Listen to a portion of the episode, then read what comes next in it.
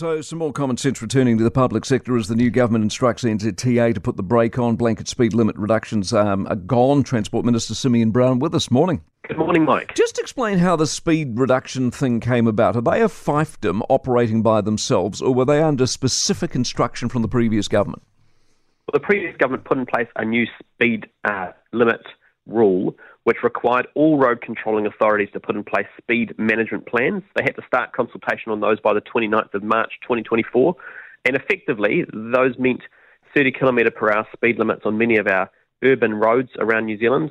And as NZTA was also working towards 80 kilometres per hour on many of our state highways. And so, what we're doing here uh, is we're, we're taking away the requirement to put in place a speed management plan, which now allows us to rewrite the rule so we don't have speed a blanket speed limit reductions across our roads on New Zealand. Good. Are they on board, or are you dealing with ideological barriers here? Well, I'm changing the rule, and so I have the, the power as the Minister of Transport to change the rule, uh, which effectively tells road controlling authorities, local council, and NZTA, um, you know, what are the parameters in which they must set speed limits. Uh, the former Minister of Transport, Michael Wood, thought we should all crawl around our cities at 30 kilometres per hour. Um, some would think we should probably put someone walking in front with a red flag. Um, we actually think people need to be able to get around uh, quickly and safely and get the balance right between uh, the impact on travel times and economic impacts uh, and also safety. So the new rule will have far more consultative uh, processes and a far better balance between those two things. Ah, but the reason I ask whether you're going to get pushback ideologically speaking is how prescriptive is the rule? Are they going to mess around with you, in other words, and try it on? Or are they going, yep, thank God you've arrived, Simeon, let's get into it?